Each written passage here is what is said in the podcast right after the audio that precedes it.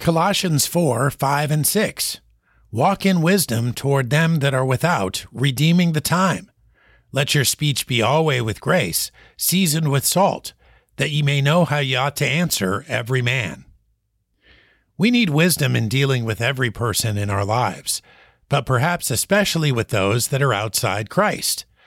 Taking always into account the short time we have and the short time they have, we walk and speak.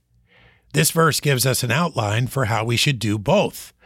Walking in wisdom is walking in the way God would have us to walk, understanding and obeying His Word.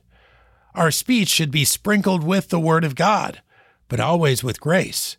A commitment to this kind of walking and this kind of speaking helps us to have answers. Those answers are a result of both our relationship with God and our proper use of His Word. We redeem the time when we take no breaks from living our lives this way.